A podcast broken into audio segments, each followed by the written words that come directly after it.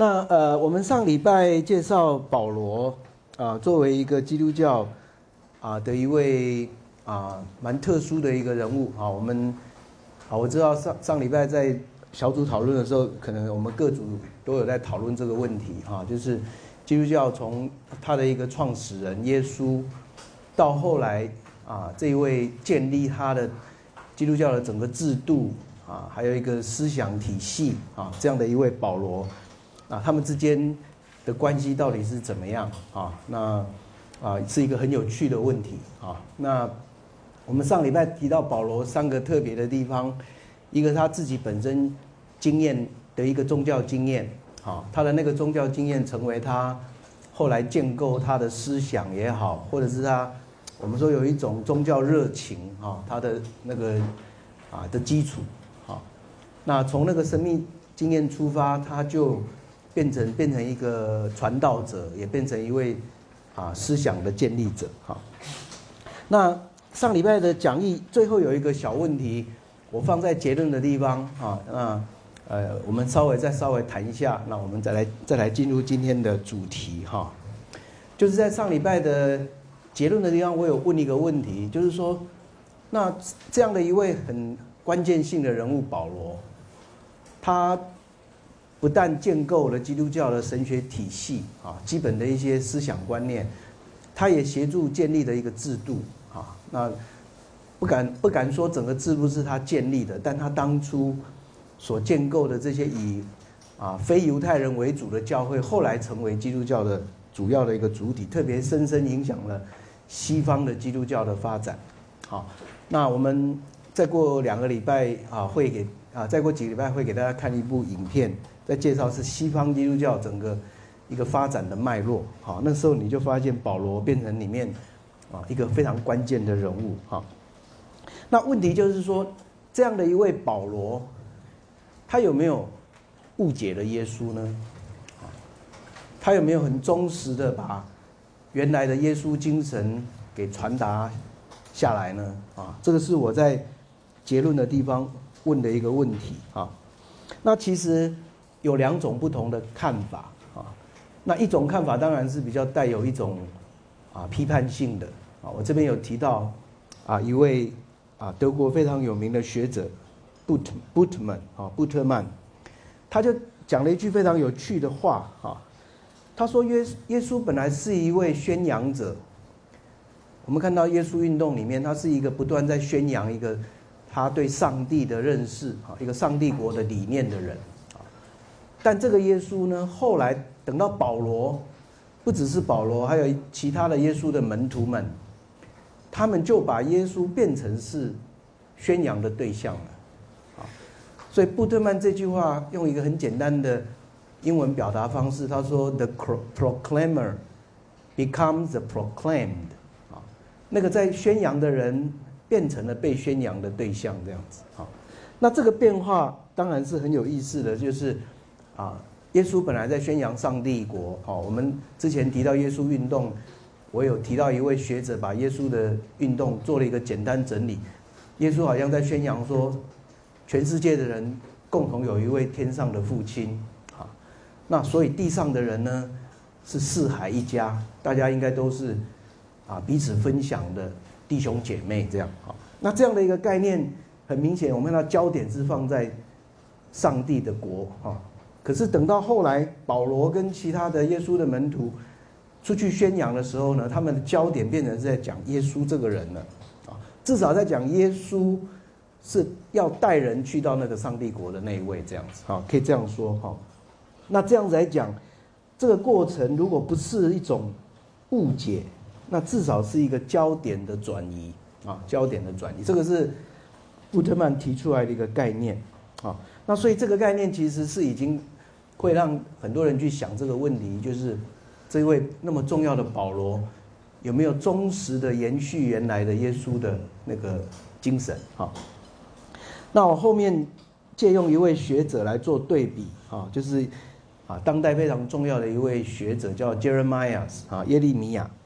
他就提出一个很有趣的概念，那有点像我们现在在宗教学啊常常用的一个智力宗教跟他立宗教的对比啊。那好像在这个 Jeremiah 在提到说，耶稣好像把自己跟犹太教做了一点点的区别啊。耶稣好像指出那个犹太教已经变成一种靠着每一个人自己要去守律法啊，每一个人要靠着自己的能力来完成上帝的要求，而能够得救的这样的一个宗教啊。所以就某个角度讲，犹太教也被。耶稣至少啊认定为有带有一种自立宗教的味道啊。那耶稣所强调的，我在第二小点那个用 Jeremiah 的概念，耶稣总是讲每一个人都需要上帝的恩典啊，所以人不是靠自己啊。基督教走出来的一个运动是一个他利宗教的运动，人不能靠自己，是靠上帝的恩典临到人身上啊。那这一点，保罗我们上礼拜。稍微提了保罗的一些神学观念，特别最重要的一个，他提出啊，每一个人好像在法庭里面啊，他用这个称义的概念啊，每一个人好像在法庭里面被审判有没有罪好？那那个有没有罪呢？不是靠你自己做了什么行为来被判无罪，而是纯粹用一种信心，对，因为对这个基督或对上帝有一个信心。所以可以被称为是没有罪的哈。那这个概念，因信称义这个概念，跟耶稣在强调的恩典的概念，基本上都可以是说带有一种他立宗教这样的概念啊。那从这个角度来讲的时候，啊，根据这个路线来讲，就会说保罗其实是很忠实的，有在传达耶稣的这样的一种啊神学观念。好，所以这这是两个不同的。我们很简单用这两个不同的，不一定是对立的，但是有不同的认知啊，来看看这个问题。那这个问题，有兴趣的人其实可以啊继续去思考。但是我们很清楚的看到，从第二世纪之后，很明显的保罗所建立起来的思想观念，还有他所建立的教会，就变成了一个基督教的一个主流啊，变成基督教的主流。那我们今我们从开学到现在。我们回到那个最早的那个概念，我们做了一个画了一个图啊，提到基督教是从犹太教里面啊发展出来的，长出来的一棵新的大树啊，所以我们在那当中也介绍了犹太教，以及从犹太教转移到新的这个基督教运动，这中间有一个微妙的关系啊。那我们已经也进一步谈到了保罗啊，他作为一个帮助这棵树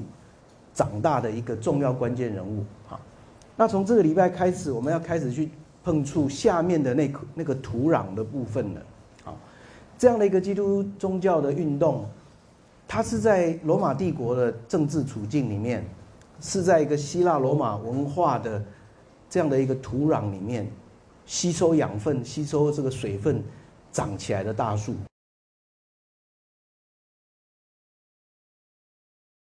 所以，我们今天就。要切入这个主题来谈基督教怎么样子去运用希腊罗马的文化，它怎么样跟罗马希腊罗马文化来对话？那这个问题其实是非常有意思的，因为它也是一个非常有趣的题目。哈，我们可以把这个问题放在全世界今天任何一个宗教团体，或者是基督教在很多不同的地方的发展，都会有同样的一个啊面对的一个挑战。啊就是这个基督宗教怎么样在一个在地的本土的土壤里面去跟这个文化互动？好，所以我们今天啊，先从一些简单的啊观念的部分来介绍起，然后等一下我们再来切入来看，在希腊罗马文化里面有有一些实例，哈一些实例。那在这这个进入这个主题之前，我们当然做一个简单的定义，哈。从我们之前探讨到现在，我们发现基督教，特别在保罗的诠释里面，已经把基督教对这个他们在传播的这个福音做了一个简单的定义。这个定义里面一个非常重要的一个要素，就是上帝对所有的族群、所有的不同的社会背景的人是没有偏见的，不会因为说你是犹太人哦，你就有特权啊，那你你是非犹太人，你就是排。好像次等的哈，他这个无偏见这个概念很很明显已经啊定义了基督教的一个新的概念哈，也就是基督教常常会说它是一个普世的宗教哈，他希望是一个普世的宗教哈。那这样的一个概念，让耶稣基督这个人他的生活跟工作已经表现出上帝这样的一个态度好。换句话说，保罗的诠释也是这样。今天你要认识上帝，你要怎么认识？哎，你就看耶稣他在世界上他所表现出来的，他在世界上所讲的话。他所做的工作啊，耶稣他医治人呐，他解除人的痛苦，他除除去人心灵的一种的，一种的啊啊一种的啊无意义感哈，追求生命的价值的耶稣赋予人一种意义啊，还有他最后借着他自己死在十字架，好像证明啊一种新生命的可能哈，像这样子的一个概念，那把它定义，这就是基督教的福音。那这样的福音不是只有在耶稣运动发展，他也继续通过接下来的基督教团体，继续在生活，继续在做见证，这样子。好，简单讲，福音就是这个意思。那文化这个定义，我们就一般来讲，我们就啊放在我们一般的啊人人人类学文化学的角度去了解，就很清楚可以了解，它是指一个全面的一个生活的概念。啊，我这边借用一个。啊，学者简单的一个定义，说文化是指一个社会的成员所受到塑塑造的，包括知识、包括信念、包括艺术、伦理、法律、习俗，还有其他的各种行为能力跟习惯。好，那用一个宗教的术语，比较宗教性的术语或文化性的术语来讲，一个文化，一个传统的文化，其实是通常是非常有价值的。这个传统文化象征的是这个地区的人民长久以来从祖先传下来，长久以来一种集体的智慧。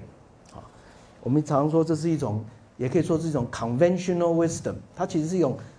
一一路流传下来的一种智慧啊，祖先流传下来的生活智慧啊。那其实呢，也可以说是一种有带有灵性的内涵啊，因为它里面谈到的是。对生命的态度，对生命的价值，对生命的看法，好。那从这个角度来讲的话，你会发现一个很有趣的问题就产生了：当基督教这个福音要进去一个文化的时候，那个文化本身，它其实已经带有一种灵性的内涵在里面的。好，那这个内涵呢，好像就变成了我这边用了一个用语是承载体，啊，承载体。那基督教。一个很有很有意思的象征说法，叫做“道成肉身”。那“道成肉身”这个字是新约四本福音书第四本约翰福音的用语啊。约翰福音说，上耶稣来到这个世界上，好像是代表上帝这个道，成为一个看得见的、有血有肉的人。好，那道成的肉身，这个肉身就是让人能够看、认识道的方法。那文化好像也有这样的一个味道，当。基督教这个宗教要进入一个新的文化的时候，文化好像变成那个肉身啊，那个那个可以让人清楚去去认识这个宗教的一个承载体，就是一个媒介啊。用我们用更通俗的话来讲，就是一个媒介。好，那所以当代非常重要的思想家哈，基督教思想家保罗田立克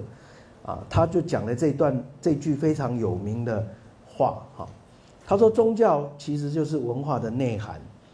文化就是宗教的形式。啊，换句话说，任何一个宗教表现出来，就是变成一种文化。啊，那我们在每一个文化的内涵去寻找，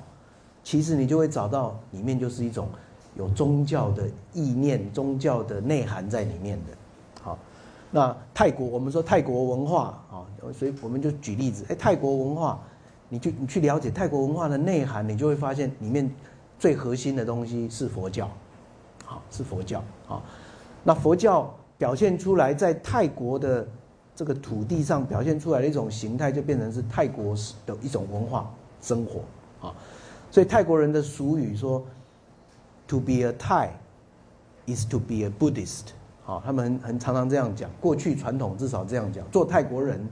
就是一个佛教徒这样子。啊，那不一定每一个文化跟宗教都是这样等，可以这样等同的，啊，但是很明显有一些例子，我们我们过去也会说，西方的欧洲欧洲跟北美洲这个西方文化过去基本上是非常强的带有基督教文化的内容的。好，所以这个这样的一个概念，我想田立克讲的，就让我们可以去思考。但是我们我们现在讲的常常是一个结果。好，泰国的文化带有佛教的内涵，这是一个结果。但是那个过程呢，它经过好几好几百年，甚至一千多年。经过这个宗教跟文化长久的互相交织，啊，整合而成的。那我们今天碰到的要看的一个很重要的，今天要介绍的这个主题是一个刚刚在互动的过程当中会有碰到很多很多的问题的。基督教还没有变成今天这个形式以前，它其实只是一个犹太教的运动。好，那今天它要进入希腊罗马文化，就开始要去碰触这个进入文化的过程。好，这是啊，保罗·田立克啊，啊，他其实是一个非常重要的啊基督教思想家，那也对今天啊全世界对宗教研究有非常大的影响。好，那其实他在二次大战的时候，也因为对希特勒有提出一些批判的声音，好，所以后来啊教职被撤撤销，啊，所以他就从德国跑到美国，啊，他到美国之后影响非常大。创立的这个芝加哥学派，啊，芝加哥的宗教研究学派就是田立克去创办的，啊，那最后啊要过世之前，他被哈佛大学聘去当啊荣誉教授，啊，是一个非常高的一个荣誉，啊，所以这位诶大师级的人物，啊，他他提出这个概念，我觉得很值得我们去思考，啊，宗教是文化的内涵，文化则是宗教的形式。那我们今天介绍的东西。大概都是沿着这样的一个一条路线来做思考哈。那我们发现很有趣的，所以今天在基督教最早的经典里面，新约圣经里面最重要的两个作家啊，我们说他们的思想最深远的一个影响最深远的两个作家，一个就是保罗，另外一个就是四本福音书的第四本约翰福音。好，那我们上次介绍约书运动的时候，我有提到。约翰这本书很特别，跟前面马太、马可、路加这三本福音书都不一样。作者很明显的带有一种很深厚的哲学跟宗教的一种的认知，写出一本非常有意思的一本福音书。好，那为什么这两个人都能够有这么大的一种的影响力呢？我们回去了解他们的背景，就发现原来啊，这两个人很有趣，两个人都精通。当时候的这个最重要的，他们所身处的两个文化啊，一个是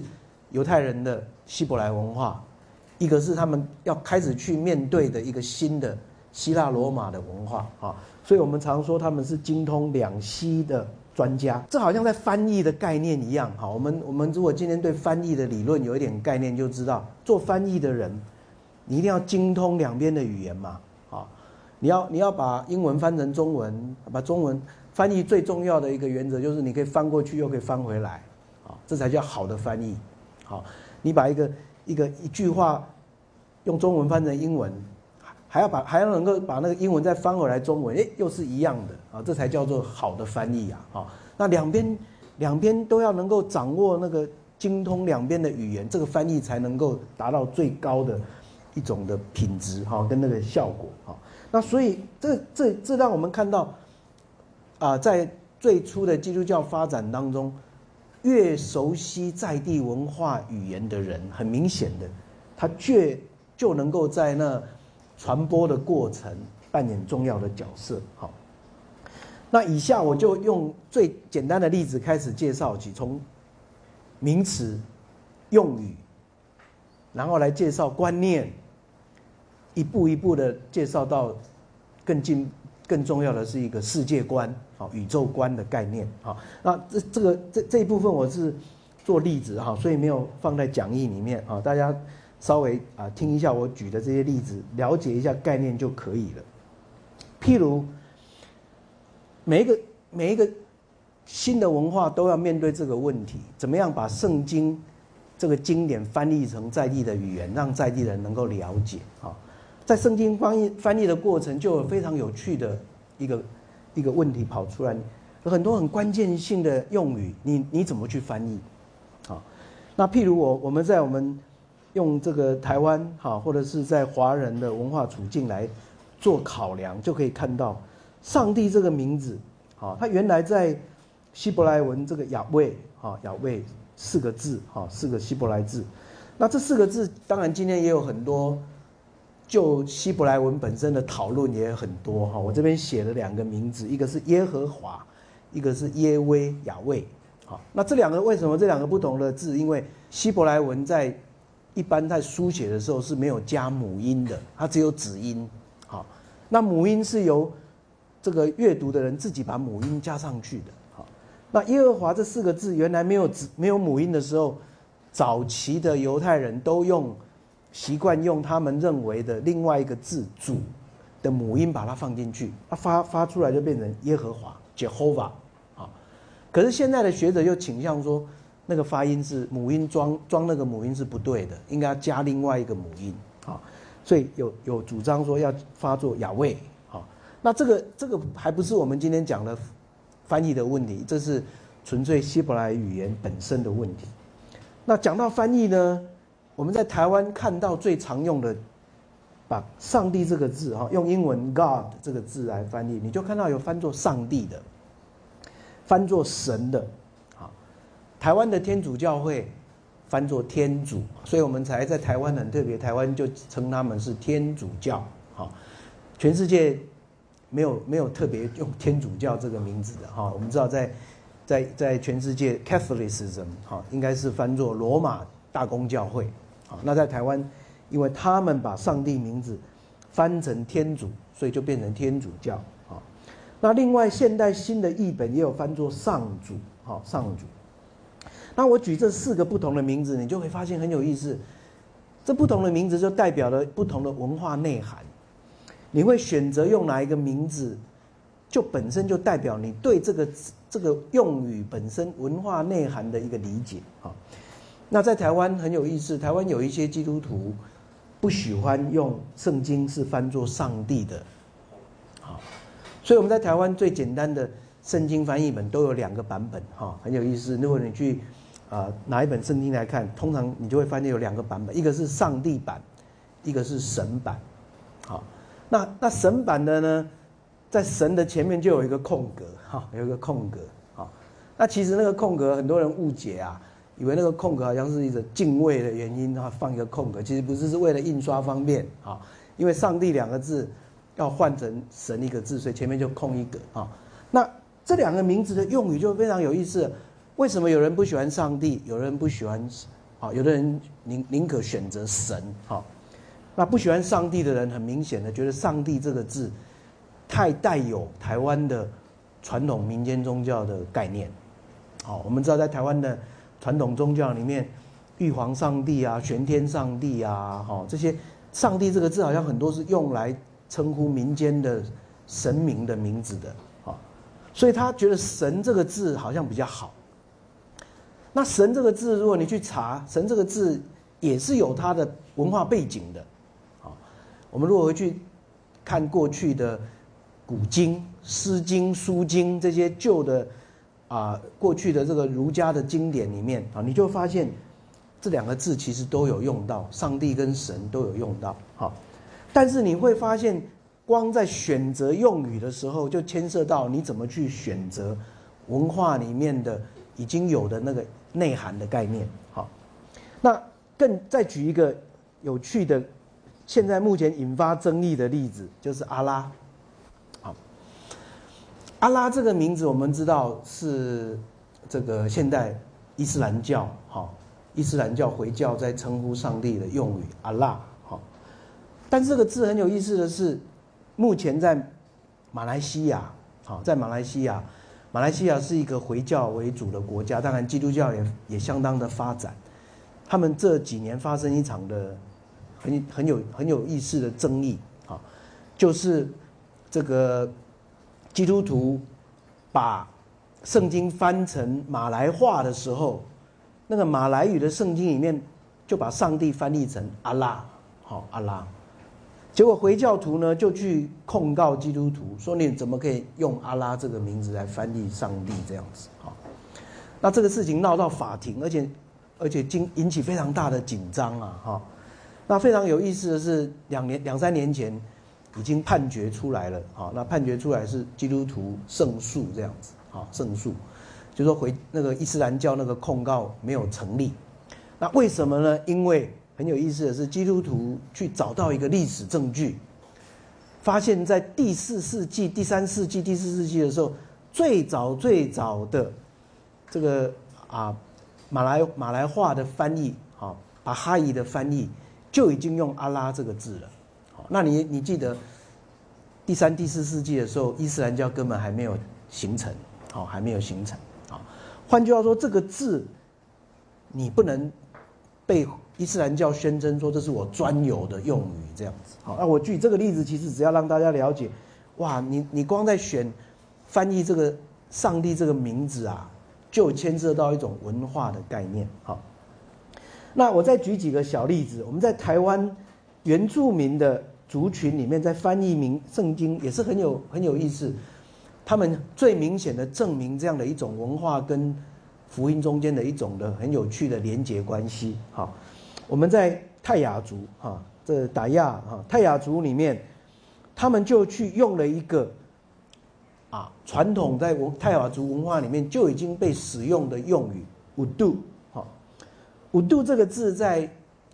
啊，泰雅族的概念里面就是灵的意思，神灵的意思，好，那这个神灵呢，也包括鬼，啊，也包括鬼，哈。用我们如果翻作用英文的表达，就是 spirit 啊，spirit 一种灵的概念。好，那这个灵本身是以泰雅人最容易来了解宗教的概念。上帝是一个神，上帝也是一个灵这样子。好，那后来呢，泰雅族他们的翻译出来的圣经就把上帝翻作 Wudu 改样啊，改样的意思是最高的，最高的啊。所以这个字其实有点像前面这个上主的概念，好，上主的概念就是说是最高的一位神嘛，啊，上主。那乌都改样，在泰雅族的概念里面，就是这个啊至高的灵这样的意思，翻用来翻译上帝。那其实泰雅族还没有翻这个之前，旧的最早的泰雅族的圣经翻译本有用另外一个字。那个字是从日语来的，哈，是从日语来的，好，它就是日语讲的神，好，干嘛，好，所以这个伽米，好，伽米，所以这个这个用语其实你会发现它都带有文化的意涵，好，那另外两个例子是很类似的，我就很快带过，像布农族，好，布农族翻译上帝用的字是德哈德哈宁德哈宁，好，那德哈宁这个字原来就是布隆文化里面的用语，就是指那至高神。啊，至高神带有一点点创造的神的概念。好，台湾族也一样，台湾只有 Zmas 啊，Zmas 这个，啊，所以你今天去，你去看每一个不同文化在翻译上帝的概念，它本身就带着一个文化的内涵。好，那我刚讲是一个承载体的概念。好，那这个以外，我们再来看另外常常被讨论的字，譬如罪。罪这个字也不容易翻译啊，好，这个在圣经里面，在不管是犹太人旧约的概念，那犹太人的旧约就很有意思，希伯来文里面用的那个罪那个字，他用的字是射箭啊，射那个靶没有射中，好，射那个靶没有射中，你射歪了，哦，射歪了，这个就是罪的概念，好，那换句话说。一个人犯罪，就好像说你该做对的事，你做错了这样哦。这是希伯来人原来用的那个用语的概念好。那这个字用在用在华人的文化或在东方文化里面，就发生很有意思的差异性跑出来了。譬如我们一般讲罪到底是指什么？英文里面就有 sin 跟 crime 这两个字啊。sin 这个字就带有比较深的。在指人内在的一种的问题，好，我这个人骄傲，我这个人自私，我这个人贪心，哎，这个是一种内在的一种特质，好，这个这个字比较偏向性这个字，好，crime 这个字就比较像是去犯了错误的行为，好，我杀人，我去抢劫，啊，我我我做了不对的行为，这是 crime 啊。那我们如果把它把它用比较长的一种句子表达方式说，这是犯罪或者罪行，可能比较容易去了解啊差别的地方。但是如果一般在宗教用语里面直接翻作“罪”这个字，那你会一般人会怎么去想？好，啊，记得三四十年前早期在台湾的一些基督徒团体，他们为了要证明他们的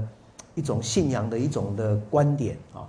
啊，很很有意思，你们可能没有看过哈，但是在三四年前，那时候他们在台北火车站啊，台北火车站的前面会穿白色的衣服啊。白袍子的衣服，然后上面就写“我是罪人”这样啊，“我是罪人”，然后一排的啊，一排的一排的人穿着白衣服写“我是罪人”啊，那是那也是一种好像在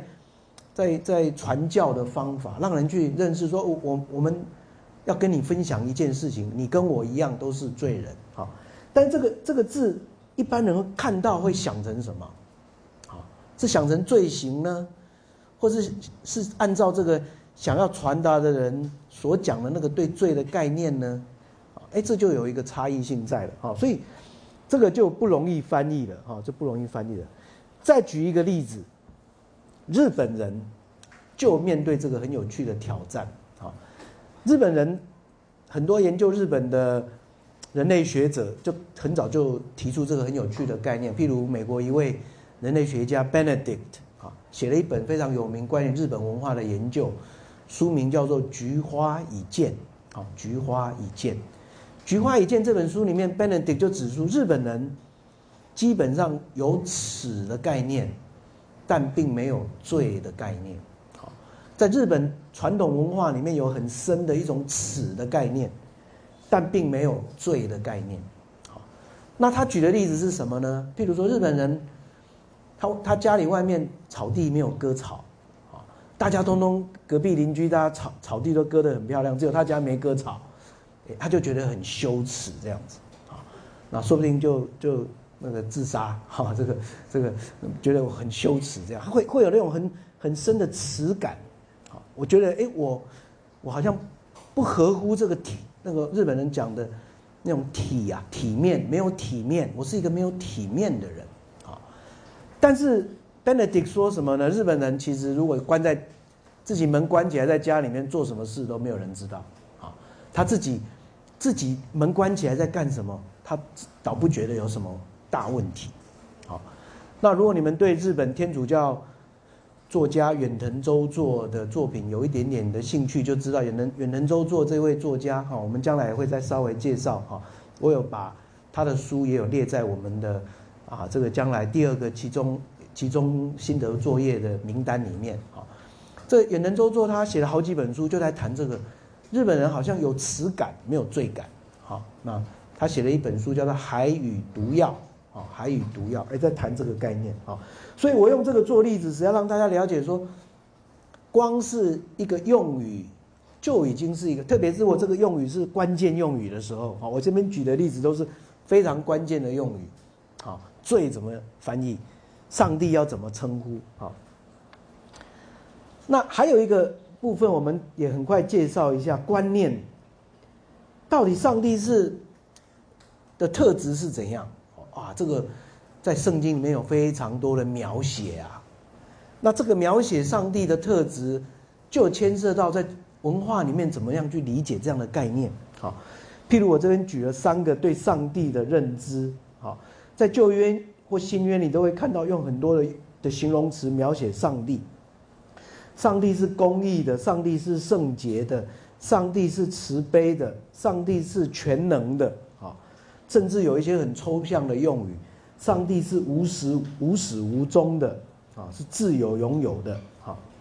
那很明显的，最明显的例子，在跟希腊罗马文化对遇的时候碰到的一个问题。到底这个上帝是高高在上的、超越的，或者这个上帝是在是可以可以在人的生命当中让人感受得到的？它是内在于我们生活经验里面的。这个字呢，很明显就表现出两个对比。好，在希腊罗马人的概念里面，他们很容易就把上帝想成是一个不动的，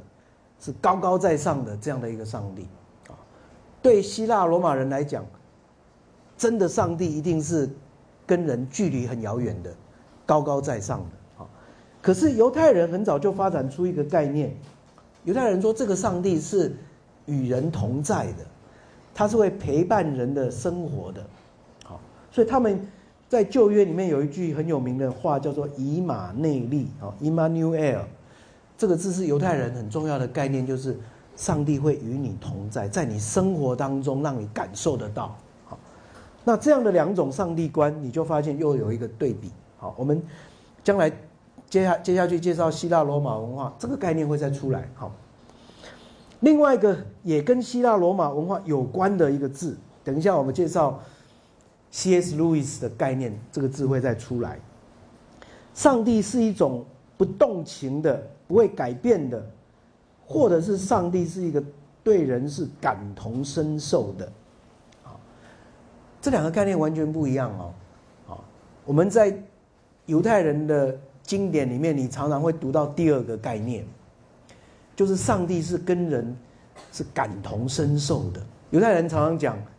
人人在受苦的时候，上帝也感受得到，上帝他也在受苦，啊，所以这个字 compassionate，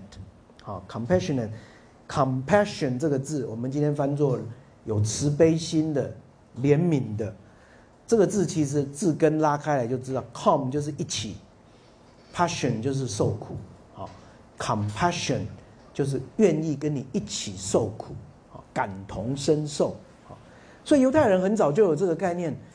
当人人在受苦的时候，上帝他也会感受得到哦。这这样的一个上帝观是非常有人性化的上帝观，我们可以这样说啊。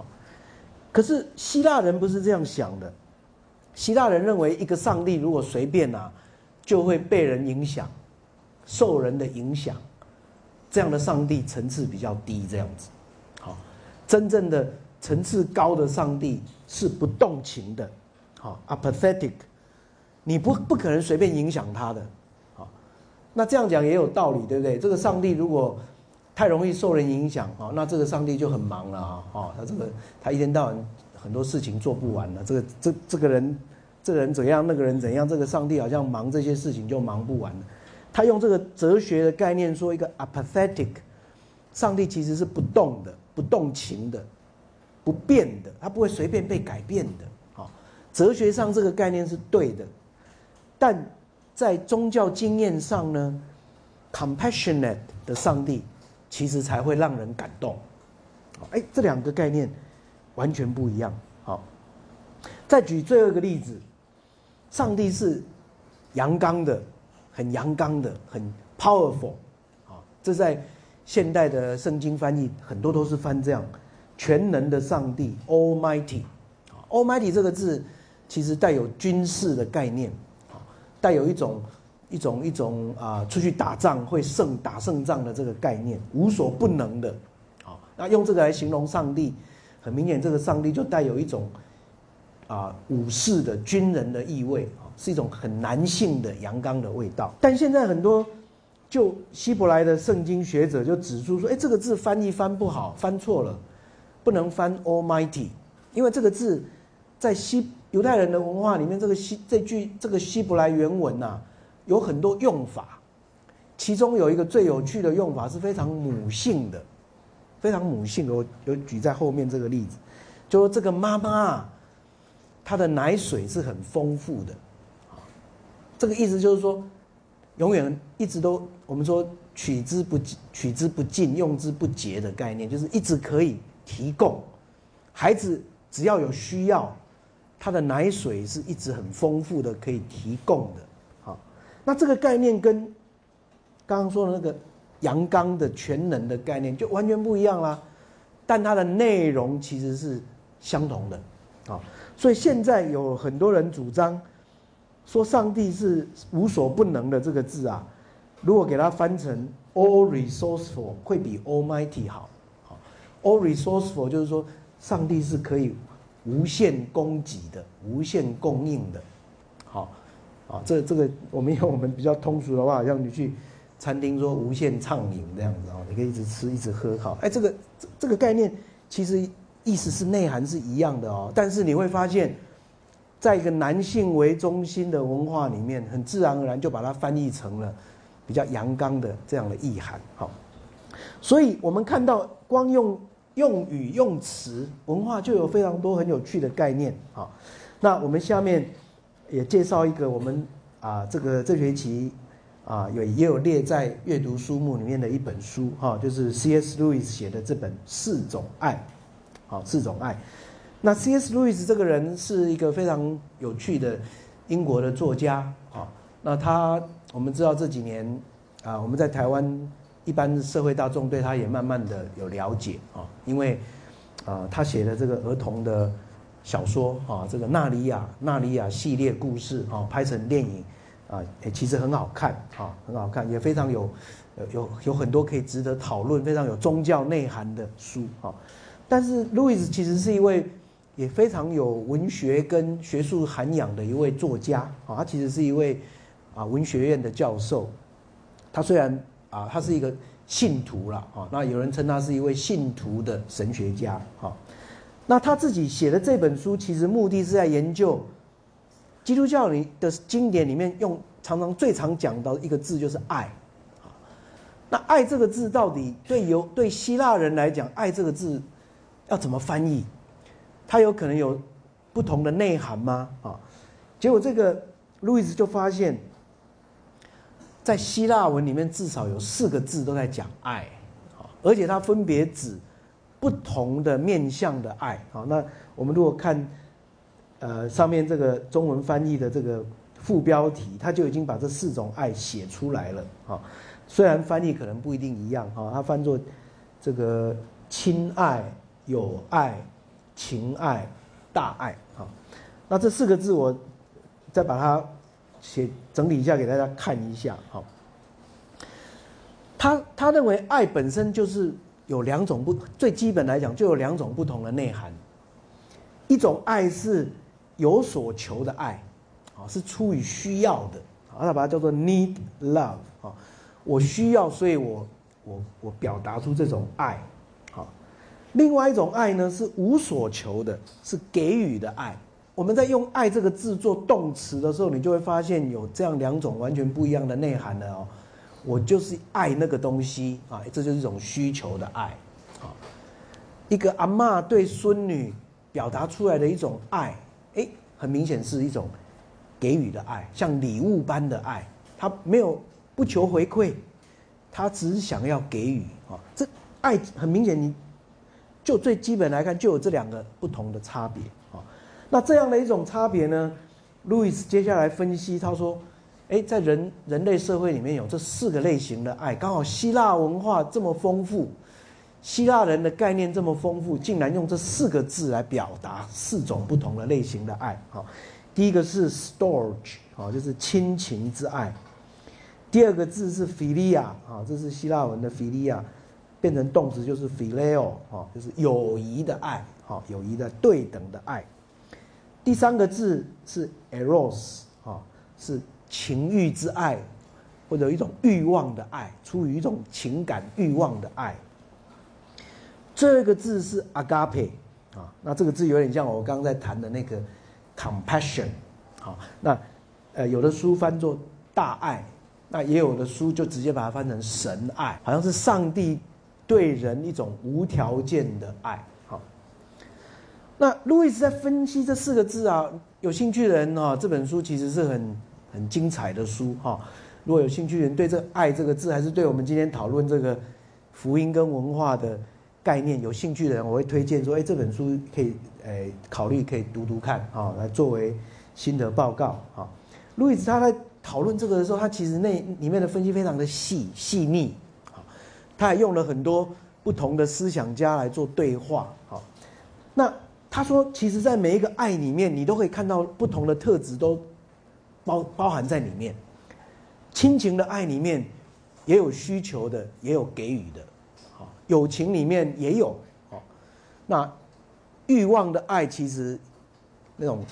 需求的更强，但给予的也有啊，这两种是常常交织在一起的。所以他说爱没有高低，你不能说哪一种爱最好最高，每一个爱都有它不同的特质，但因为它牵涉到不同的关系，这个关系就给予了这个爱有一种不同的表达。好，那我我我我想不要进入这个书的细节，我只是举举几个例子了哈。他就说亲情之爱啊，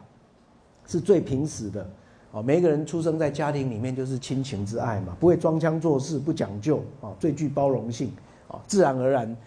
父母就会爱子女，子女爱父母啊，夫妻相爱，这种都是亲情之爱啊。但是他讲了一句很有趣的话，他说家庭里面的不快乐啊，常常不是爱的欠缺所引起的，是爱的过剩所造成的。好，哎，他的分析，哎，有的人会很容易就可以有所。回响啊，引起回响。他说：“这种爱的过剩，如果不改善呐，生活会恶质化、暗淡化。”哎，他对亲情之爱蛮有趣的一个分析啊。友谊之爱，他就说是一个最高的啊，在某一个层次上是最高的，因为他完全没有利益利益牵涉在里面啊，是对等的。他说，就好像天使跟天使的爱一样啊，他没有因为人跟人中间有利益冲突。没有那种义务的关系，没有一种嫉妒之心，所以这个爱是最有趣的啊，是一种友谊之爱啊。但是这个爱呢，不会强烈，不强烈，啊，不强烈啊。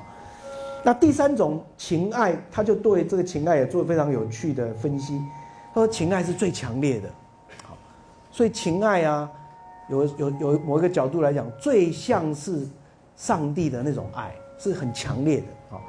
但是这个爱，他用了一句很有趣的表达方式。他说他常常做出天长地久的承诺，不过呢，却又是最短命的，常常是最短命的。诶，他的分析啊，你们看，觉得有没有道理？好，那这种爱呢，有可能流于偶像崇拜，好，就是一种错误对象错误来造成的。好，你你常常因为对方想要得到对方而去爱这样子，agape。这个爱其实是最最难的，也是人世间比较不容易看到的，是全然付出、愿意承担痛苦、不求代价的一种爱。好，那 C.S. 路易的目的写这本书，其实要让大家去思考，不同的爱中间有不同的特质，有不同的一种的表达，但所有的爱都需要一种的经验跟学习。好，他相信借着不同方式的爱。人是可以学习大爱的啊，人是可以学习这种神圣之爱的啊。那重点是我们今回到我们今天的主题，圣经里面其实在讲爱，基督教里面在讲爱，那个爱的意涵本身也是很多元的啊。那很有趣的是，希腊文化却是这样的一个丰富的文化，可以用来很有层次的来表达不同的爱。好，那这一点来讲。这一点来讲，希腊文化就基督教的传达而言，是一个非常好的媒介。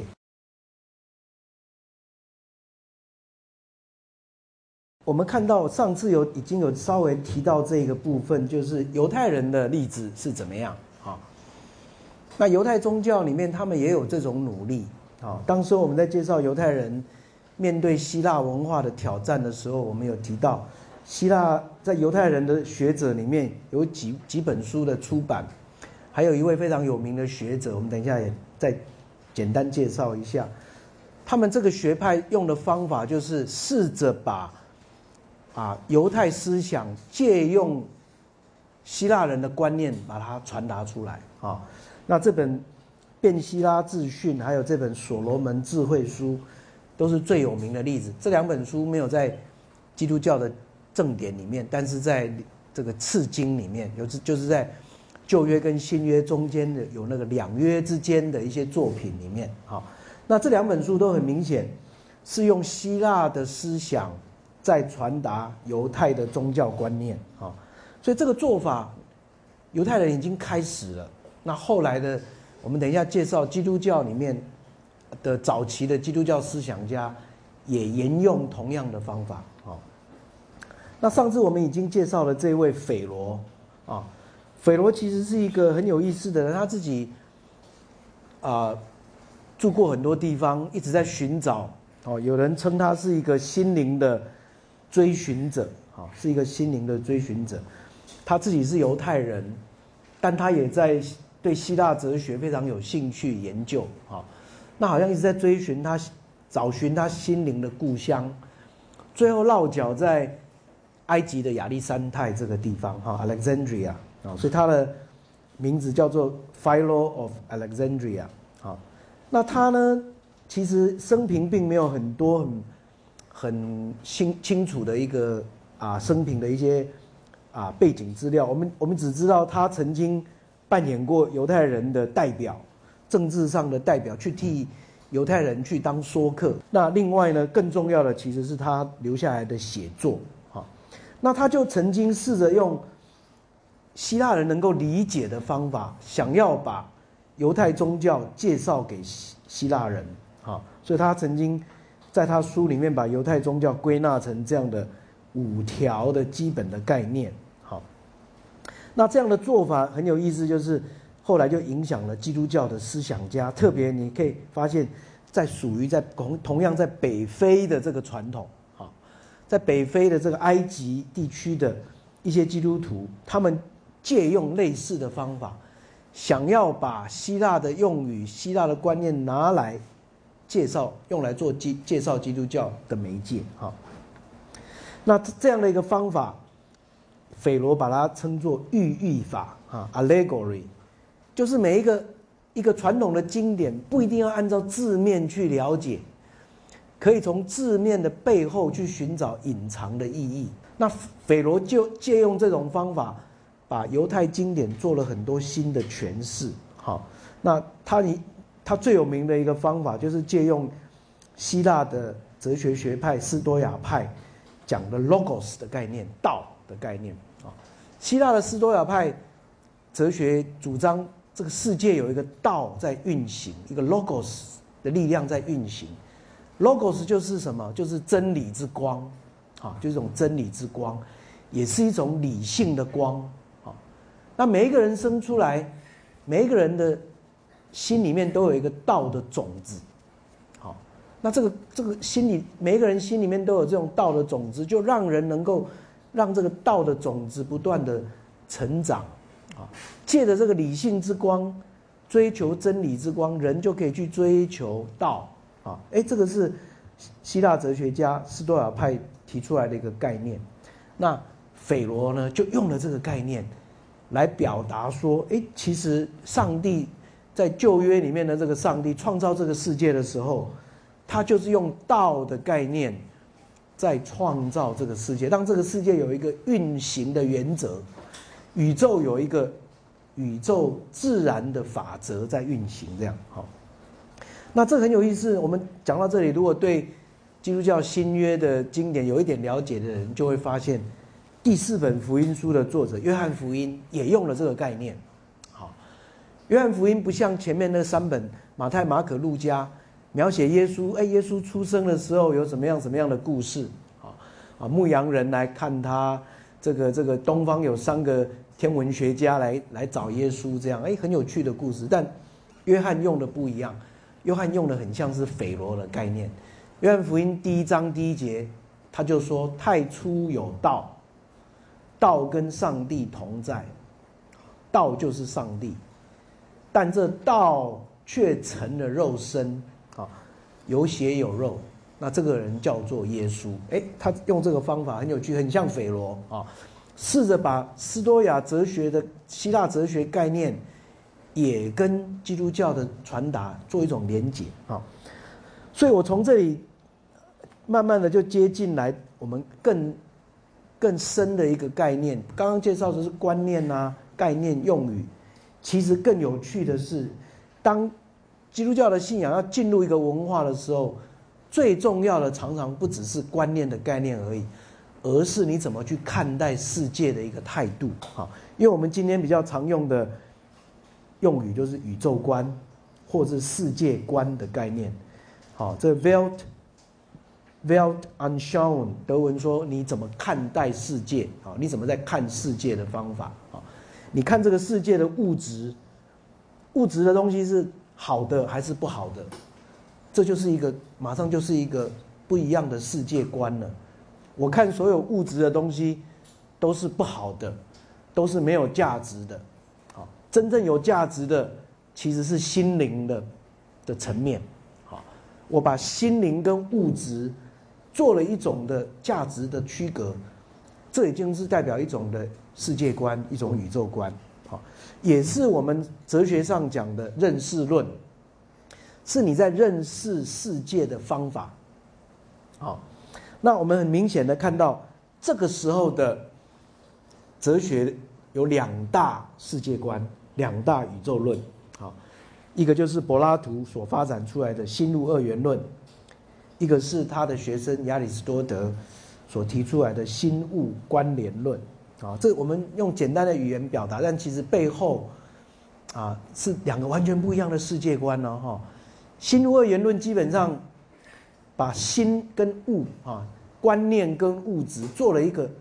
区隔跟对比。柏拉图认为物质的东西是虚假的，是不断在变动的，是不可靠的、不可信赖的。你如果完完全用物质经验、用你的感官的经验去建立你的知识，这样的知识是不可靠的。所以他主张心灵。反而是一种不变的永恒的观念，好，那最简单的例子，我们举一个例子，桌子，那柏拉图说，真正不变的是那桌子的观念，桌子的观念永远不会不会错，它是它是永恒的一个观念界的东西，啊，你今天看到一个桌子，可能是木头做的，可能是啊这个铁的、金属的，啊，可能是圆形的，可能是四方形的，可能一个是很。很老旧的啊，很快就就会就就这个啊摇摇摆，很快就会被抛弃的。这种物质性的东西不可靠，所以要追求观念性的概念。好，那到一个地步，柏拉图让这个心物二元变成一种两个对立的世界观。好，我们呃就举举这个一般学者画的图，很简单的看一下。他说，他这是种二元论，下面这个物质的世界。是看得见的世界，是 visible 看得见的世界，但真正可以让人认识真理的世界是上面的，是那个观念的世界。他说的 ideas，或他把它叫做 forms，一个形式的概念。好，那这样的这样的一个世界观，你看它影响很深远哦。如果我们一开始就接受柏拉图这种世界观，你用这样的世界观去解释基督教的时候，我们想象怎么推论，推论出来会得到什么结果？好，身体啊，物质是不好的，是不可靠的；感官的经验是不可靠的；人的欲望，感官所带来的欲望，甚至可能是邪恶的。好，心灵的世界、观念的世界才是有价值的。好，那这样的一种柏拉图的认识论呢？影响了基督教大概最早的一千两百年左右，好，基督教最早有名的神学家大概都是采用柏拉图的这种基本的思维方式来传达基督教的思想啊，那所以看清身体，看清物质，看重心灵，看重精神的一种的层面，那我们只要推继续往下推论，你就可以得到类似的。结论了，所以为什么初代基督教没有多久，就慢慢的倾向于禁欲主义，开始推展，后来推展出修道院的一种生活方式，好，甚至觉得婚姻不一定是好的、有价值的，守独身的人生命比较高尚、比较神圣，好，哎，这样的观念跟这个宇宙观是有关的，好。那相对的啊，这是另外一个，我们用另外一个概概念去看，啊，柏拉图的两个概念，一个是现象的，那一个是本质的啊。他把那个感官的世界看作是一种 phenomenon，是一种现象的世界。真正的 nomenon 就是本质性的东西，是在观念里面的。亚里士多德就不太一样了，很有意思哈。这个是拉斐尔画的。雅典学院的一张图，这张图里面其实不只是这两个人哦，旁边有的在地上在那边沉思的啦，有的人躺在地上好像衣衫不整的哈，这每一个都是学派的创始人了哈，不同的学派有逍遥学派的啦，啊，不同的学派，但他这张当中这个雅典学院就画了这两个人，好，那你可以看到左边那个，我们这样看上去左边比较老的这位是柏拉图啊，那穿红色的衣服。右边穿的蓝色衣服啊，是亚里士多德啊。那柏拉图的姿势是比的这样子啊。只有只有上面的观念的世界、精神世界才是真实的。那亚里士多德手这样比哈，手这样子比啊，往下，意思是说，但是呢，也要从这里开始啊，哈，也要从物质的经验先开始去体认。好，所以你看两个人差别在哪里？一个是认为。你不要信赖感官经验，追求观念的世界。一个告诉你，感官经验虽然不是可靠，但你必须要借助它，才能够去建构观念的这样的一种啊认知。好，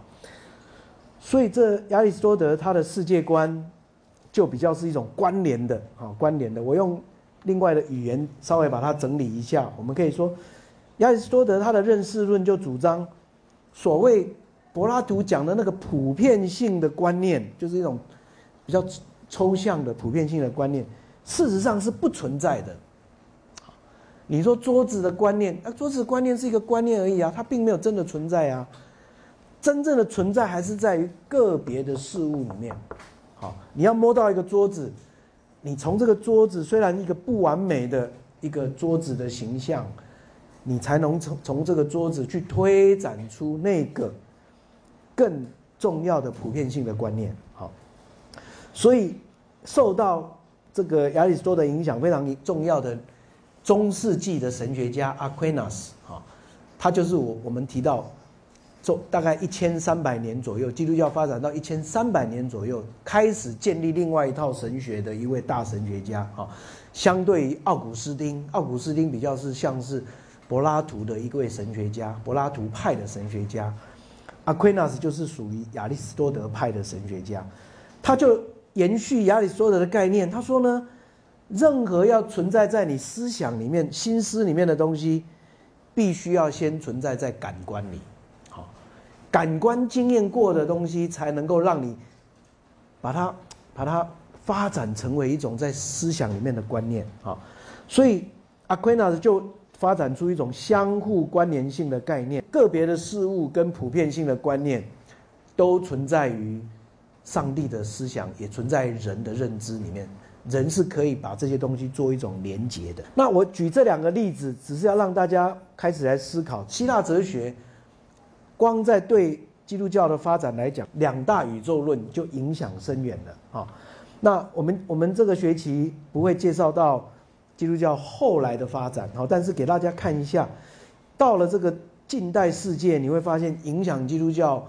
的这种哲学体系，或是啊认识论更多元了。康德、黑格尔、马克思、存在主义、诠释哲学、过程哲学，这些都在不同的阶段、不同的时期，影响了基督教观念的发展。哈，那我就举一个例子就好，当代的妇女神学。完全跳脱那个柏拉图的那种心物二元的概念。今天的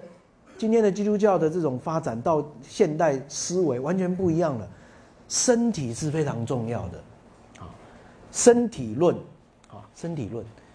我我的每一个人的生活经验、身体具体的感官经验，是我今天要了解基督教信仰最重要的一个媒介。好，所以。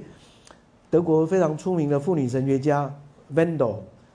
就写了这本书啊，I am my body，我就是我的身体，我这个身体就是我认识我的最重要的一个出发点啊。那这个你可以想象，跟我们之前提到的柏拉图，甚至亚里士多德，都是一个完全很不一样的认识论。那我们从这里，如果你们回去看我在我的讲义的第一页的下面开始，我就介绍了两个重要的这两个。啊，希腊的哲学学派，他们成为基督教开始去建构基督教思想非常重要的一个方法论跟媒介。好，那另外呢，还有就是伦理的观念也是有影响。好，那伦理的观念特别啊，我在这个讲义的接下去介绍这两个比较有名的啊，带有伦理特质的学派啊，伊比鸠鲁学派跟斯多亚学派。好，那我们一般有一种刻板印象啊，认为说伊比鸠鲁派就是享乐派啊，哈，那这个斯多亚派是所谓的刻苦派。那这样的。这样的二分法也不是完全不对，但并没有掌握到这个伦理学派的本质。啊，这两派的本质都很像，不管是伊比鸠鲁派或是斯多亚派，都在强调要学习过一种自律的人生。人要怎么样子能够掌握自己的，掌握自己的一种操练自己的生命，不会随便被外来的事物所影响。今天一个人如果过度依赖外来的事物，就会被外来的事物所奴役。好，所以不为外物所役，学习自己能够建立自己的一种啊自律。好，那生命里面啊有一种安宁自在。好，这就是这两派共同在追求的一种伦理的生活。借着操练自己的身体，操练自己的意志，学习过一种有纪律的生活。你就可以不再被外来很多的事情所控制，好，那这样的一个伦理观念非常有趣，基督教很早就把它跟它做了一种的结合。我们在保罗写给很多教会的书信里面都读到很类似的这样的观念。举一个例子，保罗写给菲利比书、写给写给哥罗西教会的书信都提到，我今天已经知道。怎么样自处？就算我生活很丰富也好，我生活也很贫贱也好，我都已经可以自在，非常自在。好，在他说，在基督里，我的生命不会受外来的影响。啊，哎，这个概念你会发现，哎，希腊哲学的这些伦理学派已经有了。好，那保罗似乎把这样的一个伦理观念来跟基督教的思想做了一种的。对话跟整合，这是我们一般对斯多亚派跟伊比鸠鲁派的一些概念呐。哈，伊比鸠鲁还有这个 Zeno 哦，芝诺哦，就是斯多亚派的创始人啊。我们过去常常会觉得说，哎，斯多亚派比较是一种好像自律型的、刻苦，自己要操练自己。好，那印象中就是说这个，哎，少一张啊，那个我好像本来还有一张。那个 PowerPoint 是那个伊比鸠鲁的讲的话哈，伊比鸠鲁说要要学习享受生命，好，要享受生命。那所以大家觉得他好像是一种享乐派，但那个享受生命的意义是他他是在强调，真正自律的人就能够不不被外来事物的影响下，你真的就可以享受生命。好，那这样的伦理观念跟基督教会不会有冲突呢？好，刚刚讲到讲的是好像可以相通的地方，有没有冲突呢？啊，其实我稍微跳了一下，在我讲义的第二页到第三页的地方，我谈到伦理观念的时候，我有把这个观念带出来，就是希腊罗马的这种伦理观念，一方面看起来蛮好的啊，人可以很自律啊，人可以很掌握自己的生命啊，追求一种安宁自在哦，好像很好，非常好的生命哲学啊。可是很多的历史学家就指出，这样的一个生活方式跟这样的一种自我价值，其实真的要表达出一种人跟人中间的关系的时候，不一定是最好的。哈，譬如这位学者，历史学者 E. A. Judge，他就说，在这种注重自律，而且特别重视自己的社会阶级地位的希腊哲学观念里面。人跟人之间最好的一种方式，就是自己把自己顾好这样子。我做一个主人，我就有主人的样子；我是一个奴隶，我就要学习好好的以奴隶的生活自处。好，那在社会阶级跟人际关系当中是不来不相往来的，也不相打交道的。好，所以教举说，真正的罗马的伦理观念推到最底，你会发现。几乎不存在的，刚刚讲到的那种 compassion 的概念，好，对罗马哲学家，像斯多亚派的哲学家来讲，灵敏或慈悲的概念，其实他们会认为是一种病态的情绪，好，这种人性格上的弱点。你在路上走，看到一个乞丐，就动了感情，动了一种慈慈悲的心。哎，对对，斯多亚哲学家来讲，这是一种不健康的心态。好，你忘了你的位置，你忘了你的社会阶级，你也太容易被影响了。啊，这个跟我们刚刚提到神官也有一点像，对不对？啊，真正希腊人认为那个真正的至高在至高的上帝是不动情的，不随便动感情的。啊，那还一个一个有尊严、有价值的人也不随便动感情。所以，当基督教在谈上帝是慈悲的，也要人用慈悲互相对待，这个跟罗马社会的伦理观念其实是有冲突的，好，有冲突的。那这一点，我们我在这边其实是带出来。后来基督教在很多面向，特别我们如果各位同学在那个两本教科书里面，你是选读那个。啊，Stock 那本书，啊 r u n n i n g Stock Stock 那本书，史塔克在他的书里面特别提到，基督教的一种伦理的实践，表达出一种慈悲为怀的一种伦理实践，其实在罗马社会是一个相当有吸引力的一种宗教的一种表现。好，那特别是他跨越社会阶级，跨越族群的界限，好，去照顾那个弱势者。这样的概念呢，在罗马社会其实有它特别的地方。好，那啊，刚刚这个刚刚这张图片跑到这里来了哈，伊比鸠鲁啊，很我们一般的对他的描述啊哈，他说这个 life is good，make sure to enjoy it 哦，一般人都觉得说，哎，他是享乐派的，但他背后的哲学是自律，好，自律，我们重点在谈这个啊。所以，我们今天在谈福音跟文化的概念的时候，其实到后来还有一个面向，我们这次。在讲，因为在讲哲学体系，哈，所以比较没有谈到。但是我觉得应该给大大家有一点点的了解啊。其实它也表现在形式上面，啊，表现在形式上面。这种文化的形式其实也蛮重要的。譬如基督教会的建筑啊，啊，能不能比较符合本地的一种形式呢？啊，这也是一种进入文化的方式啊。啊，我们刚刚讲的比较说是中间。是宗教观念、哲学观念的部分。哎，其实形式也蛮重要的哈。我们看到这个左边这张相片是香港道风山的一间教堂啊。当年盖这个教堂，其实是为了要让佛教徒也认为说，哎，基督教的教堂也可以是这样，让佛教徒也可以亲近的哈。或者是我们看到右下角啊，这是台北的中山教会的一个传统的本色化的建筑。天主教在台湾做更多这种。形式上跟文化上的一种的在地化的努力，好，我们如果有机会到台南，哈，就看到这间天天主堂非常有趣，哈，非常的本色化，非常的本土化，哈，它设计的几乎就是要让本地人能够觉得说，哎，这样的一种基督教的形式是我跟我很亲近的，这样，哈，那到里面去的时候，你会发现它更有意思，它把圣母，哈，天主教的圣母的概念，好像跟传统宗教的这种圣母概念做了一种连结，台湾的原住民的文化形式也常常被拿来做一种的啊本色化的努力啊。那这是台中资本天主堂啊，其实是一间非常漂亮的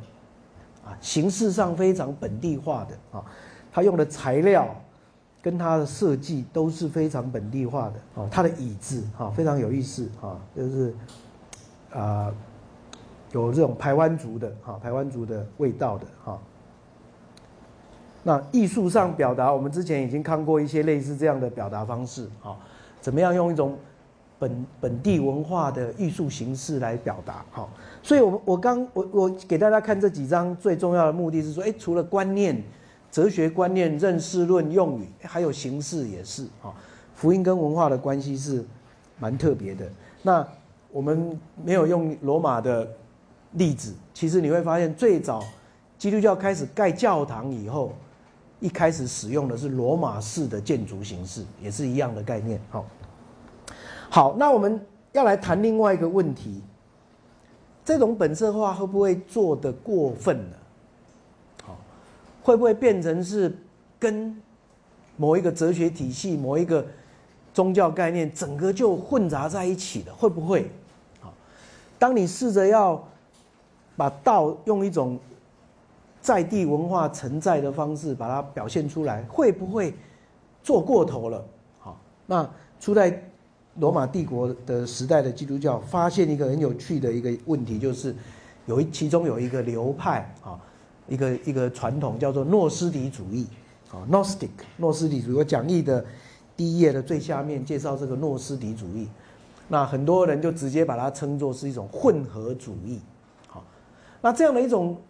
一种形式，它是不是做过头了？过度本色化，以至于原来的那个基那个原来的那个宗教的基本的观念已经已经看不出来了，已经不再明显可以清楚的辨认了。好，那很明显的在诺斯底的这个例子是。是如此的，好，诺斯底其实我们今天对他的研究还不是非常的有清楚的定论，但大多数的学者很清楚的看到，它其实是一个混杂的一个体系。好，举例子讲，有一些诺斯底派的学者就把基督教这个上帝是创造者，然后他借着他所创造的灵的。媒介要来跟世界的人分享他的真理，好，那就有希腊哲学家把希腊哲学里面的观念结合基督教的概念，创造出这样的一个体系，好，譬如在左边的那张图里面就讲，上帝啊有八个使者，哦，这个上帝他下面有八个，啊，octot，octot 就是八个神，八个神，这八个神呢？神都是上帝的媒介，啊，他是从上帝流出来的。为了让人认识上帝，有这八个不同的灵体，好，那其实每一个灵体都有它的名字啊，哈，叫做灵啊，叫做真理，叫做生命，也有一个我们刚刚提到叫做 logos，叫做道，有一个叫做人 anthropos，一个甚至有一个叫做教会，哦，教会也是一个灵体，啊，那右边这张图更复杂了。它甚至建构出一个三十二个灵体的这样的一种概念，那这样的宇宙论呢就很有趣了。它其实是怎样？它其实把希腊的柏拉图的这种灵的世界的概念，又结合了波斯的善恶二元论的一些思想，善恶两个两种善恶的神在交织交战的概念，再把它放在一种基督教宗教的概念里面。就发展出一种类似诺斯底的宇宙论，好，宇宙论。那我在这个呃第二页的 F 小点做了一个小小的结论，好，这个部分比较复杂，但我们稍微跟大家介绍一下，可能大家也可以有一点点的概念。就大多数的基督教学者把这样的一个诺斯底思想认为是一种超越了正统规范的，已经有偏差了，或是一种失败的混合主义，因为它。除了基督教原本在教导的基督，本来在介绍耶稣基督而已，哎，怎么又跑出好多其他的媒体跑出那种媒介跑出来了？哈，然后有善恶的这样的两种神灵的概念，好，那有人就认为说这样的概念很像今天的很多的这种新兴的宗教，譬如我们啊可能有听过新世纪运动，啊，或者今天在欧美慢慢也有在流行的。国际的灵学运动，或者是称为巫师的运动。那呃，诺斯底的的部分，我们今天比过去多了一些了解。其实有一个很有趣的一个事件啊，我在这个呃讲义的第一页的最下面也有提到。一九四五年的时候，在埃及的地方有挖一个山洞，里面有挖出非常多的抄本，我们一般称作上埃及抄本。这些抄本呢，里面大概都是诺斯底派的作品。好，那这些作品很明显有一个特质，它都是在强调一种两种生活方式的选择。啊，他的作品里面都是这样讲：你的前面人生有两条路，一条是善的路，一条是恶的路。啊，你要追求哪一条路？善的这条路是追求灵的路。恶的这条路是追求物质的路，是为追求肉体的路啊！这条路要通往灭亡，灵的这条路要通往一种生命的提升！灵那个心灵有一天会永追求一种不朽的生命这样子哈，所以很明显你可以闻闻到一些哎柏拉图的心物二元论的味道，但更明显的它里面又掺杂了波斯或是东方二元论的这种概念啊，所以这像这样的一种啊，我们说过度的本色化的做法，在初代基督教的时候，很快的诺斯底派被判为是有问题的，好，被判有问题的那。我顺便给大家看一下现代啊所谓的新新世纪运动，好，这个新世纪运动非常有名的，呃，这位啊这个代表人物就是影星哈 Shirley MacLaine，好，他主张人可以追求自己的心灵，然后可以跟宇宙之灵相通，好，跟宇宙之之灵相通。你如果找到跟宇宙之灵相通的方式，你就可以从宇宙之灵得到指引。知道今天人生要怎么做啊？啊，其实他他其实有在替人家在算命的啊，很有趣哦。他他有一个水晶球哈，然后他会帮你连接跟宇宙之灵，然后会告诉你啊，你的生命要怎么走怎么走哈。那收费也很贵哈，一次要八百块美金哈，去找一次他。所以这个像这样的，哎，给人家觉得有点像是有点像基督教的的一些成分在里面，但另一方面，它又掺杂了。很多所谓的这些啊非基督教的宇宙观在里面，很像诺斯底的这种概念哈。那今天当然这维卡维卡是一个新的运动哈，就是主张这个人可以学习一些啊法术啊，或是一些处理这个人生的问题的一些方法，心就锻炼心灵的力量啊，这样的一种概念。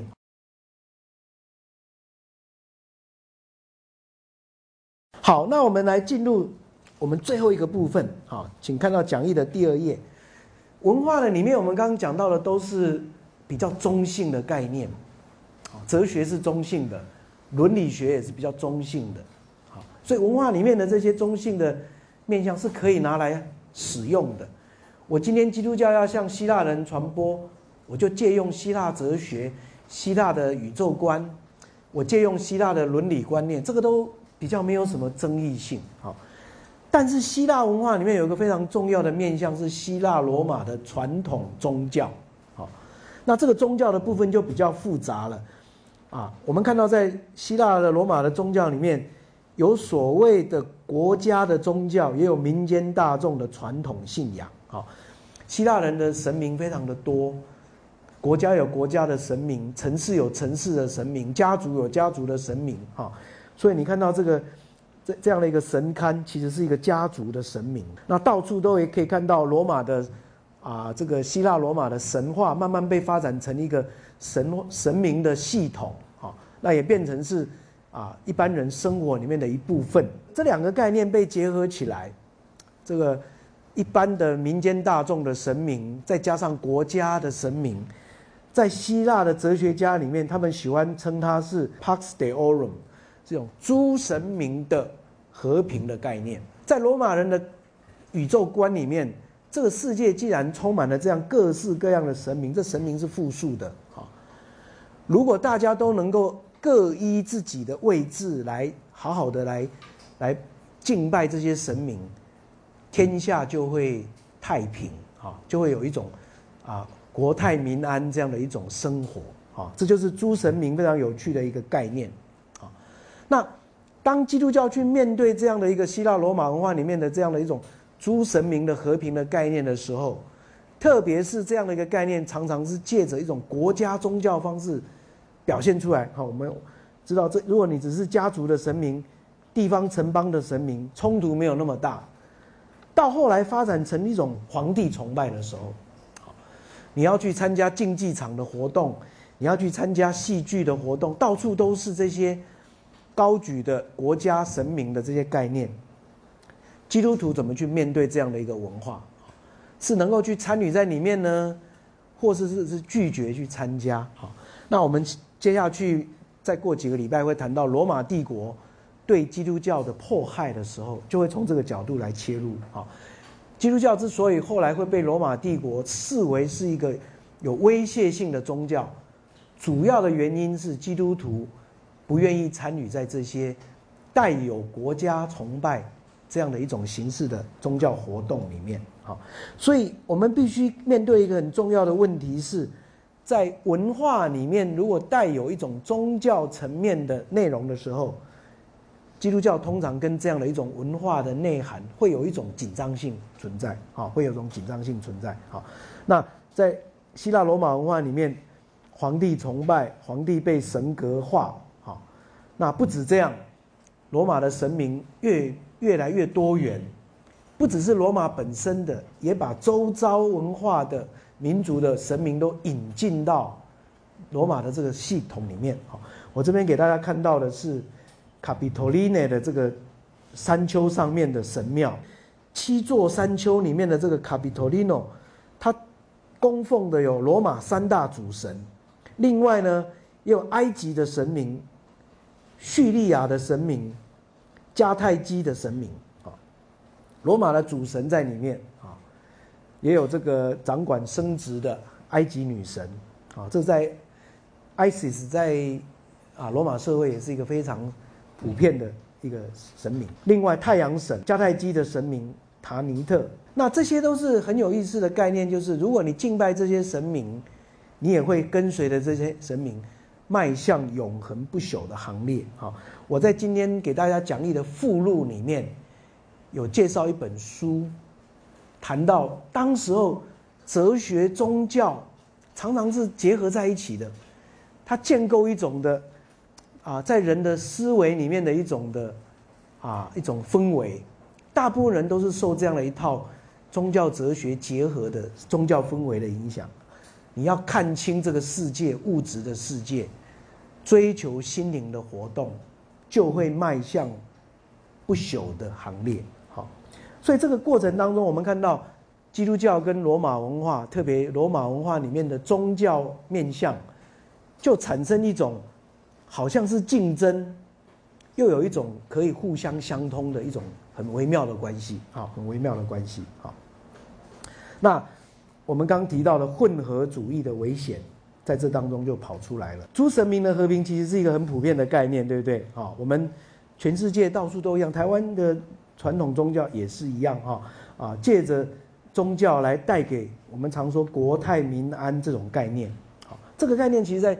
希腊罗马社会是非常普遍的啊，每天生活里面都看得到的啊，那这个就对基督教造成比较大的一个挑战啊挑战。那我们来做一点点的稍微的整理哈，今天介绍这个基督教跟希腊罗马文化对立的过程，我们看。有三个面向跑出来，对不对？一个是哲学，一个是伦理，还有一个是宗教啊。这三个面向跑出来，那到底要怎么去面对这个问题呢？啊，保罗上礼拜我们介绍了保罗，他讲了一段非常有趣的话啊。他说：“其实不必害怕去跟文化对话。”他说：“我是自由的人，不受任何人奴役，但我为了要让更多人认识基督教，我就会进入那个。”人的文化情境里面，好，他说：“我跟犹太人一起，就像犹太人。我虽然不受摩西律法的控制，我却生活像在法律下的人。同样，当我跟法律外的人，那就是指希腊罗马的外邦人，跟法律外的人在一起的时候呢，就像法律外的人。所以，另外一个表达方式，他说：我在信心软弱的人当中，就当软弱的人。”不管在什么样的人当中，我就做什么样的人，想尽办法要把福音分享给不同的人。那保罗这个原则是很有意思的，他用的语言就像这个字，好，我觉得是可以拿来做一个很有趣的思考的地方。好，他说跟犹太人在一起，我就像犹太人；再跟希腊人在一起，我就像希腊人。好就像这个字，希腊文说 “hos”，好，翻译成英文说 “become us”，就成为这样的人。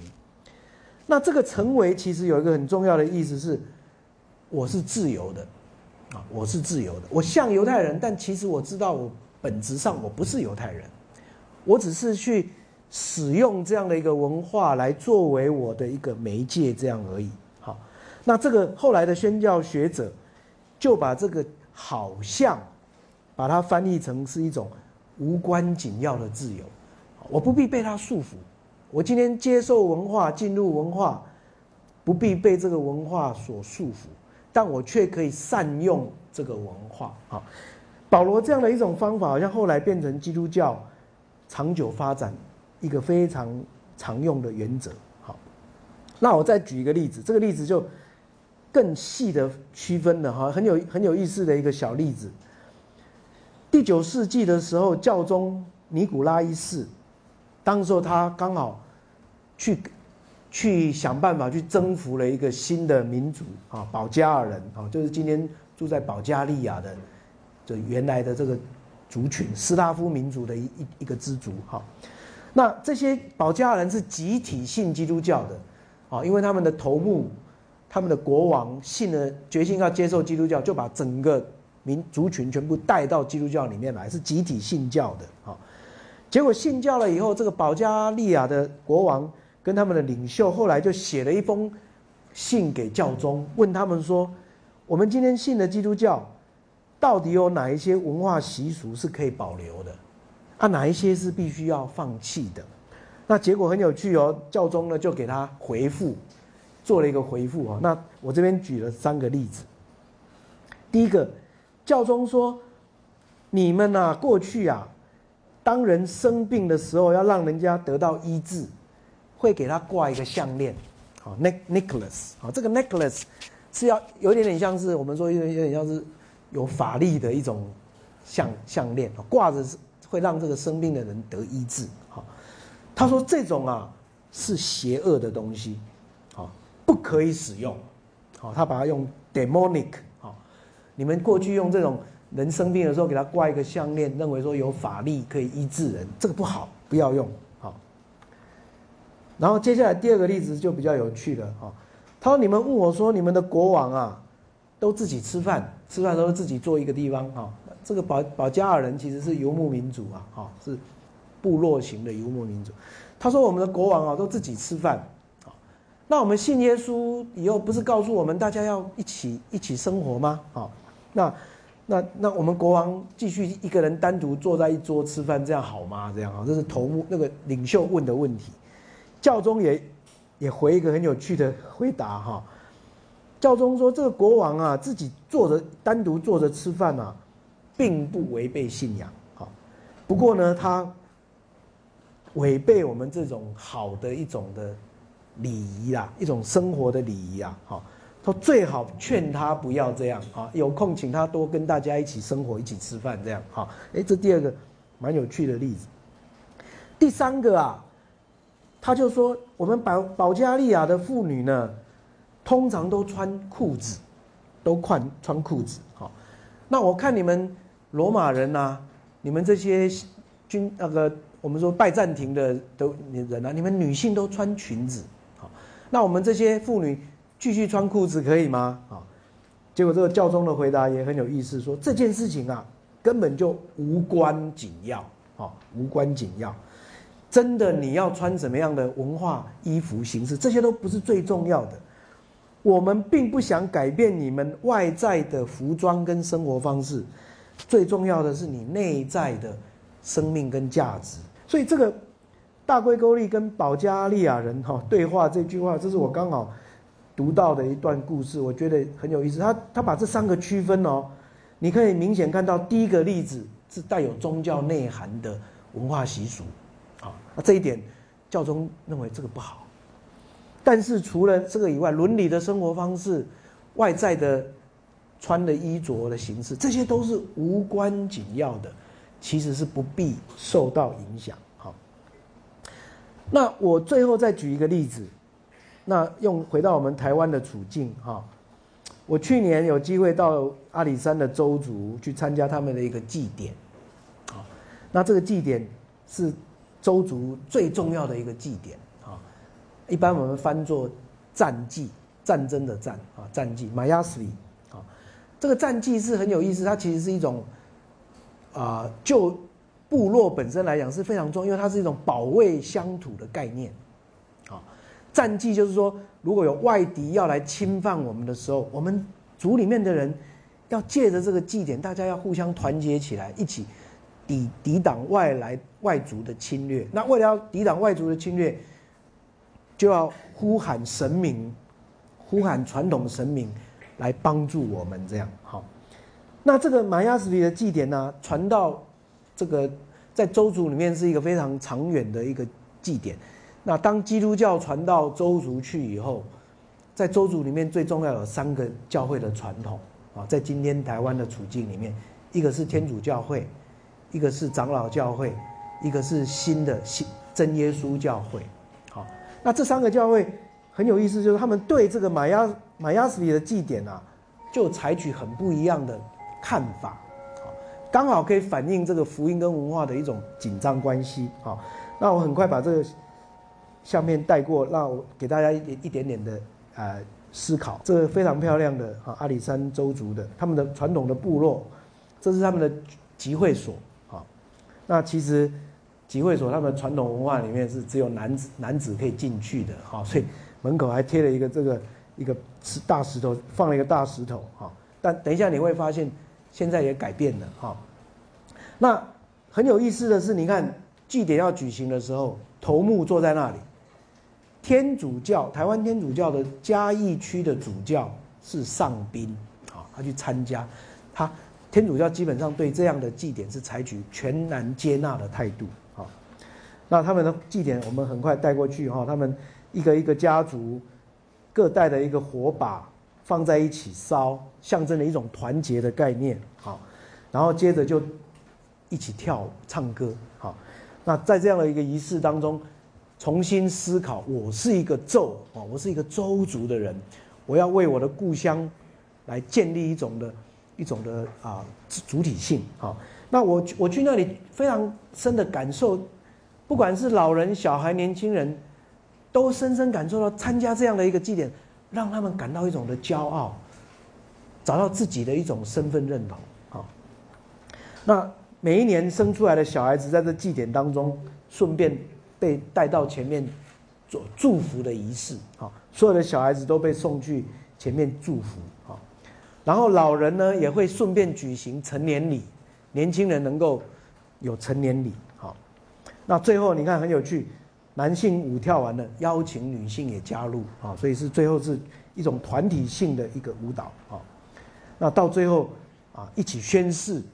我们的故乡，我们的乡土。我们的文化是我们共同拥有的，不容外人来侵略。好，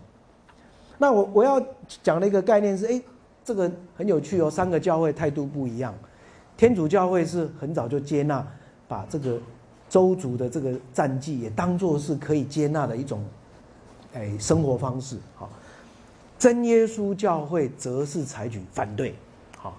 那后来我遇遇到一位真耶稣教会的。领导者他是国小的校长，好，他跟我提的理由也很有趣。他说我们反对主要是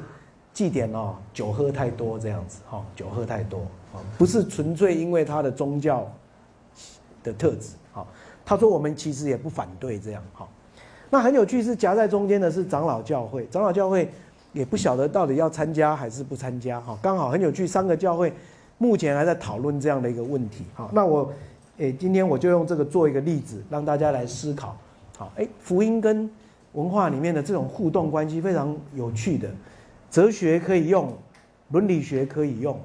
但里面牵涉到宗教的概念的时候，诶，就会产生一种的紧张的地方。好，那这个，请大家能够继续来啊做一些思考啊。我们接下去会慢慢介绍啊，基督教在这样的一种文化氛围里面，他怎么样慢慢的来。哎，建构他自己的思想啊，跟他的体系。